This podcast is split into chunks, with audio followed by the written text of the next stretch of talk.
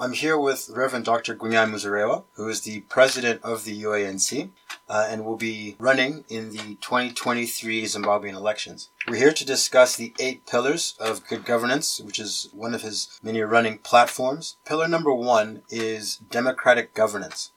I'd like to ask you, how does fear affect a nation's democratic governance?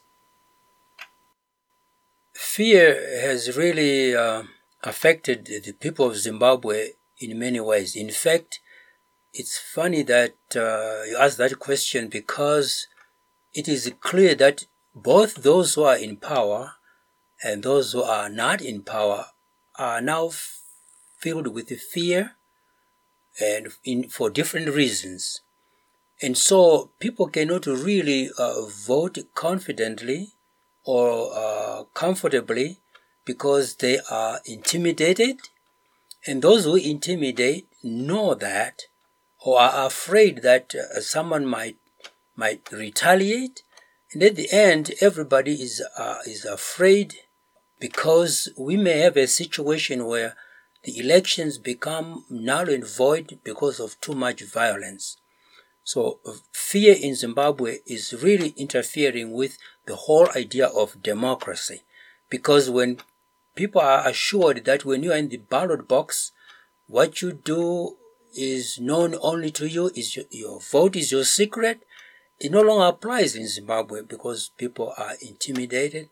They are told, because of their ignorance, they are told, whatever you vote, whatever, however you vote, we're gonna know. So you better vote according to what we tell you. That is not democracy. That is a major departure from democracy. The second pillar is macroeconomic stability. How do you plan on stabilizing this economy?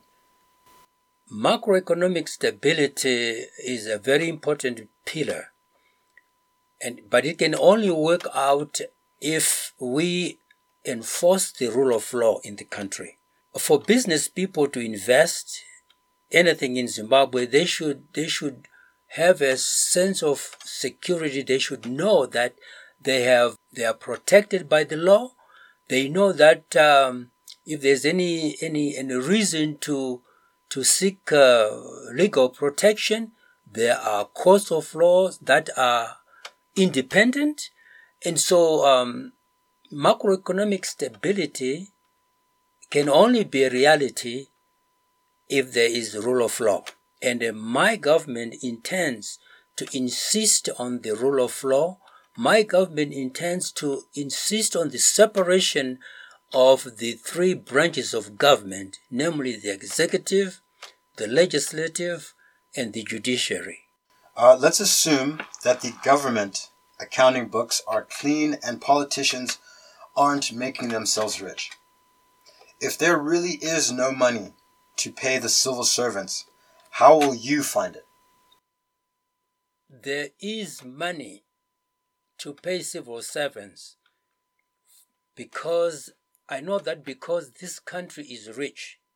I also know that unfortunately this kind this country is full, full of thieves and my government given its integrity from cabinet level to to everybody my government insists on on honesty and so forth. And so we will uh, we will make sure that the values of accountability, transparency, and, and uh, participation, all these uh, uh are our tools, are our values that we bank on when we when we process when we run a government. And so there can never be a situation where an employer employs uh, say 5,000 people and not have a plan to pay them. So any responsible government, and mine is going to be one of those, uh, knows that that uh, uh they, they know how to get the money, where to get the money. In this case, we know that the minerals in this country uh, and and uh, and the other sources in this country are big sources of of money that we can use to pay not only civil servants but even services uh, like housing and and healthcare and education, we, we know that those monies are available. The problem in Zimbabwe is not money. The problem is the mismanagement of of uh, of our monies in Zimbabwe. This is what we know we can correct day one. Um, on to manufacturing. We know that Zimbabweans are intelligent and they are hardworking. How will you bring in manufacturing jobs without exploiting your labor force? Most companies uh, determine the salaries for their workers based on on what they make. So salaries uh, will be determined on what on, on productivity. Mm. However, I know that uh, that uh, we may have some companies from outside the country who may have uh, who may have other levels of pay. But if, if factories, if we should have government run factories, I want to assure you that they will be commercially run so that they are productive. And because they are productive, the salaries will be fair, uh, again, based on the productivity of uh, the activity. So, how do you prevent the employee from being um, exploited? One thing that government cannot do it has happened here before, and that's why the industry in Zimbabwe collapsed. Government cannot tell private sector what to pay their workers. That is a mistake. Mm. The the companies will hire people, will announce their their salaries and so forth, and people will decide where they want to work. And if they are happy with the salary, they'll take the job. If they are not, they they will quit. But gov- government cannot legislate salaries. Just like sometimes we make a big mistake to uh, uh, for for government to to lay, for example, um, uh, a minimum wage for for certain say for domestic workers, because some domestic workers make a lot more than others based on on the employer. Mm. For example, my headmen, the people, the guys who take care of my cows, they make more than the teachers. But that's my choice. I do that because I've stayed with the guys, they're good workers and so forth. And so that is that. But government cannot tell me how much I should pay my worker because really, strictly speaking, that's none of their business. In terms of protecting uh, labor in Zimbabwe, there are unions that take care of that. And those unions, I think, are well organized. And if they become unreasonable, like like I said, this is what happened when government started to to dictate on the on the industry how much they should pay. Companies closed and quit. So that's that's just a big mistake. It doesn't happen like that. Right. In terms of um, agriculture being your sixth pillar, how do you plan to return Zimbabwe to its breadbasket glory days? We are going to actually excel the glory days uh, because now that there's more technology, now that there's more know-how among our people, we have all these uh, colleges that train farmers. All we need to do now is to equip these young people who graduate from uh, colleges like that, uh, and and then uh, equip them with uh, with what they need to do the farming because they already have the knowledge. All they need is a piece of land and the equipment. So what we are going to do is to encourage uh, young farmers to really engage in farming the best way they know. And of course, um, one of the problems is uh, is um, cash outlay. So government should have arrange will have arrangements for for uh, young farmers who, who, are getting started in the industry to to be equipped to get started. We we don't think that the farmer should always go to the bank to borrow money every year. I think a farmer should should uh, should besides that he he raised he has enough money uh, saved to get started the following year and so forth and so so they are not totally dependent on government. But government has a critical role. Way back in the glory days you mentioned government always had provision through the banks to lend money to farmers. And farmers would be able to pay back upon harvest. That was done and so it was it was a good arrangement.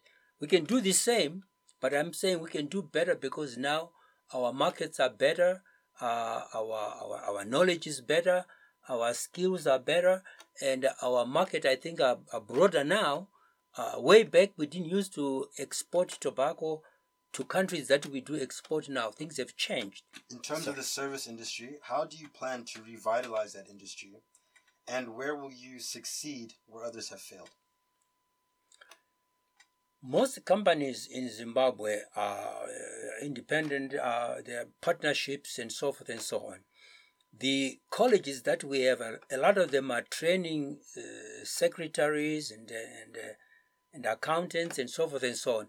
So, with all these trained people, we would encourage Zimbabwe companies to, to, to create good working conditions in their offices.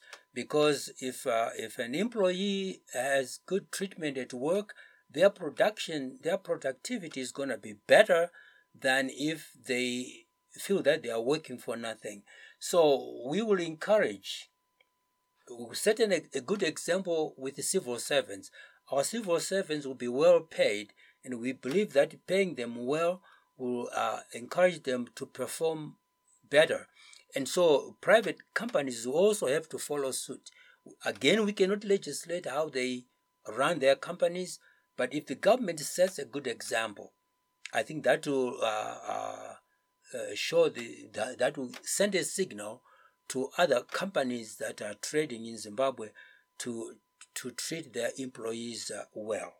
Um, our pillar number eight, natural resources. How do you plan to make sure that Zimbabwean gold, for example, benefits Zimbabweans?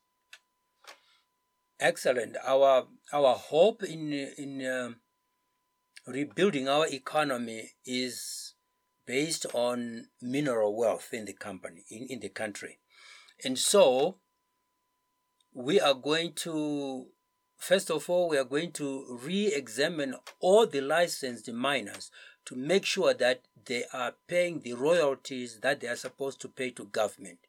We are going to uh, also do a thorough audit of all the uh, operating mining companies to make sure that they are registered.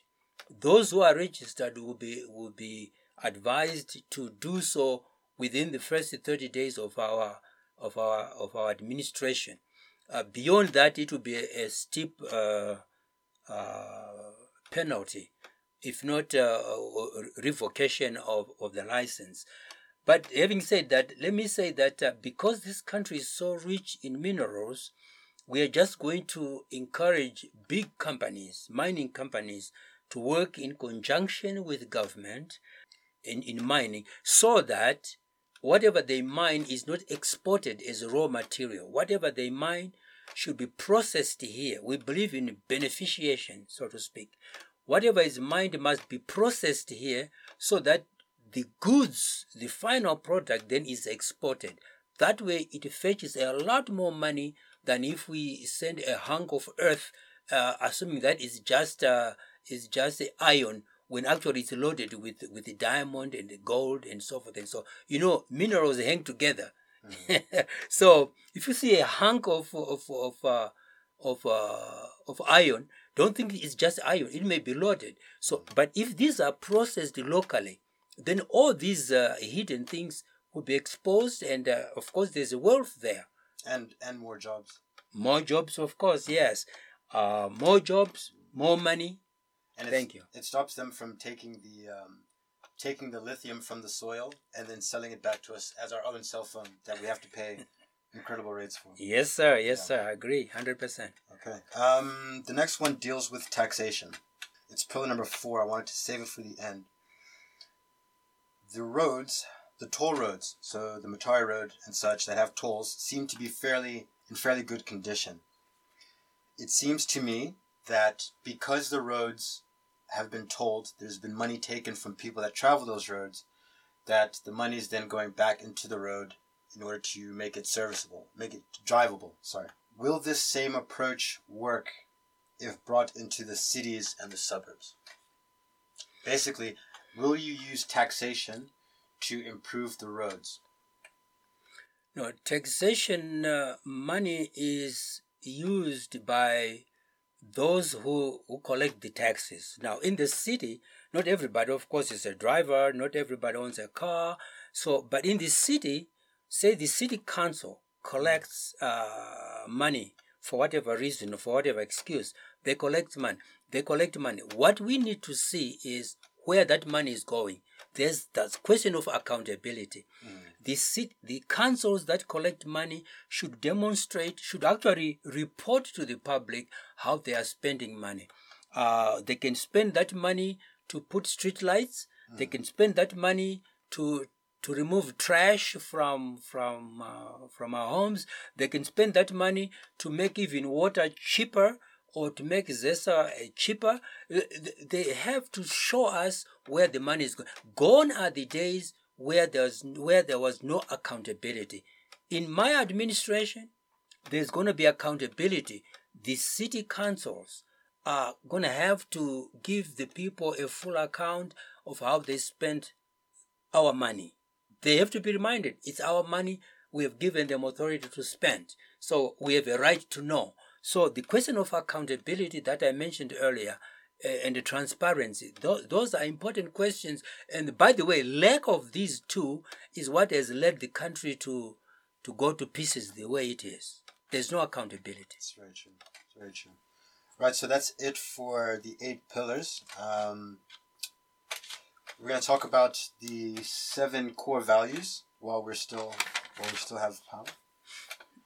Okay, so aside from the politics and your pillars of good governance, there are surely ways in which you and your party live their lives and operate from day to day. Here comes the question. In essence, what are the core values you and your party live by? Um, just give an example of one or two, or if you want to give an example of ten. The most important uh, value, core value that I would like to discuss initially is is uh, human rights. Uh, my party, our party, the UANC party, believes that that uh, the whole existence of government is to take care of people, to take good care of people, and so in order to assure human rights uh, human rights observation, we we have to um, we believe that uh, our government should put in place um, uh, ways of making sure that every human being is feels safe when they travel in the streets of Harare, for example. We we will then have to retrain our police not to be uh, fierce to the people, but to be to do their work, namely to protect the citizens. Now, human rights has been has been uh, a big issue in Zimbabwe because of these abductions and uh, and and the crime that is happening every everywhere, fights in domestic uh, situations and so forth, and those issues don't go anywhere because when once you take it to court, once you take it even to, to report to the police, if the policeman is bribed, then that's the end of that. So human rights is a very important value that we will insist upon. There cannot be democracy without human rights. Okay. So what is the difference between human rights and civil liberties? And can you give an example of each? I know you just discussed human rights. Right. Human rights, one of the rights that a human being may have is the right to express themselves. So our government will will protect uh, the freedom of speech. For example, I know there are some people who, who say stuff that nobody would like to hear, but they have freedom to say that. So freedom of speech in Zimbabwe needs to be protected and promoted because, for example, the media if our journalists are afraid to speak the truth because they may be thrown in jail or they may be abducted by government, then we are really defeating the purpose. Freedom of uh, speech is, a, is an important article. In fact, there are some religions that believe that the whole purpose of speech is to speak the truth. So uh, uh, we encourage our journalists to feel that they are free in our government, in the UNC government, they are free to report whatever they have seen. They may actually bring to the government's attention whatever is going on and the government may have to take action on. For example, we have had so many Zimbabweans crossing over to South Africa. Okay, they are in search of food, they are in search of livelihood, and sometimes they get they get in trouble over there, or even they get killed over there. You don't hear anything from our government to talk about about about anything. They just ignore it. That means really this government doesn't care what happens to you when you are trying to to pursue whatever may give you livelihood. So f- freedom of uh, that's uh, freedom of uh, movement, freedom of assembly. That's another one. Of late, I've heard that some people, some groups, uh, clerical group, groups of ministers gather together to pray. When they are praying for peace for this country, they've been arrested accused of having gathered without permission to gather. Listen, when there's a freedom of assembly, people can assemble, can pray, and, uh, and pray for this country. They can also assemble and that's celebrate a birthday. Now, there's too much restriction. We are told that we believe that uh, that good government governs less. Um, do you think the citizens of Zimbabwe will be able to struggle through the nation's rebuilding as long as the new government is transparent with its finances? I think that once the people have voted the UANC in, they are expecting that what we promise in our manifesto is going to be delivered because our history is that is, is that of uh, of delivering what we promise and promising what we can deliver. So honestly, people are going to expect a difference, and they will experience, they will uh, enjoy the difference that we bring. In fact, uh, uh, at this time, I've heard some people who say your manifesto is so good that we wonder why you have been uh, away. Yeah. why have you been quiet with all this good stuff? Mm-hmm. And so they are looking forward to to uh, the uh, government of the UANC because we are people of integrity. So, what is your answer to that question as to why you've been away with all this good stuff? Yeah, I've been away for many for one reason, uh, and that is maybe the same reason that f- about 4 million Zimbabweans are in diaspora. I've been away because I was working, uh, and uh, and uh, now I've come back because this is my home. So I've come back and I want my home, I want my home country to be as good as other countries, especially say countries where we have been. Uh, there, uh, there's rule of law. Uh, there is a clear separation of of of powers, the, the judiciary, uh, the executive, and the legislative. There are clear powers of there are checks and balances in the structure, in the government structure. And also, of course, I've come back because I I know I have something to offer to my country. My country is struggling. My country uh, is um, is suffering. My country people are suffering for things that I know I can contribute to. I cannot do it alone. I'm going to invite Zimbabweans who care for their country to join hands with us as we try to improve on the situation, the economic situation. Uh, the corruption must be uh, eliminated. And, uh, and and all these abductions, the human rights abuse must be reduced to zero, and all that. So I have I've come back to make a contribution to a better Zimbabwe. Um, servant leadership is a word used by almost every politician. Can you define for us what real servant leadership is and what it is not. Real servant leadership uh, has to do with knowing that when you are appointed, for example, to presidents, to the position of president, it's not that you are the most important person in the country. You have been given the most important assignment. So you are supposed to serve those who have appointed you. You're supposed to be at their disposal, so to speak. So for me, uh, servant leadership means really you understand the needs of the people and you are going to make sure that their needs are met. You don't have to do the physical work yourself, of course, but you make sure that you put things in place to make sure that uh, that the people who have put you in place receive the benefits of uh, of your leadership.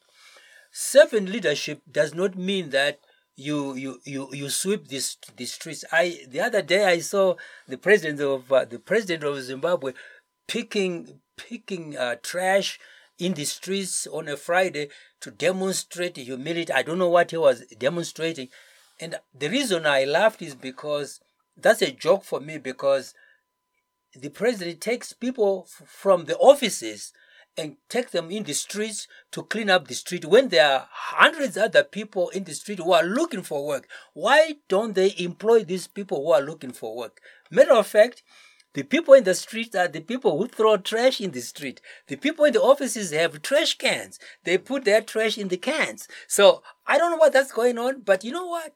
He thinks he's doing a wonderful job, and I have nothing to do with that. All I know is I'm not going to be picking trash when there are people who are looking for work, including picking trash. Mm, okay. All right. Zimbabwe is not at war, but you speak uh, for the of the urgent need for peace.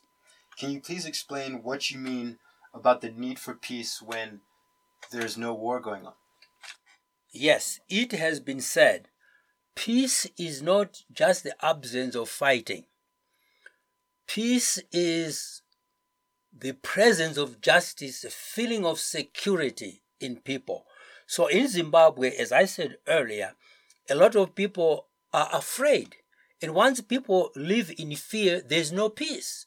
So um, in Zimbabwe, whatever elements are bringing unrest, uh, like the, the violence, the intimidation, the corruption, uh, all these things really uh, reduce our, our, our feeling of being at home. So, real peace comes with real justice. In this country, once, once there is a sense of justice, uh, a sense of security, then we can talk of peace. But one, as long as those don't exist, there is no peace. Peace is not just about fighting somebody. You can be at war with yourself. You can be at peace with yourself. And of course, you can also be at war with other people and at war uh, with yourself. So, peace is very an abused word uh, because people have always associated that with just the absence of fighting. Mm. Okay. All right. Thank you very much. Well, thank you very much for. I want to thank you. Why, why, are you asking me all these questions? What, what, what do you think? Tell me what you think, Grilled Mister. chicken. Grilled chicken. All right. Now we're good. Thank you, Dad. All right. Welcome. Welcome.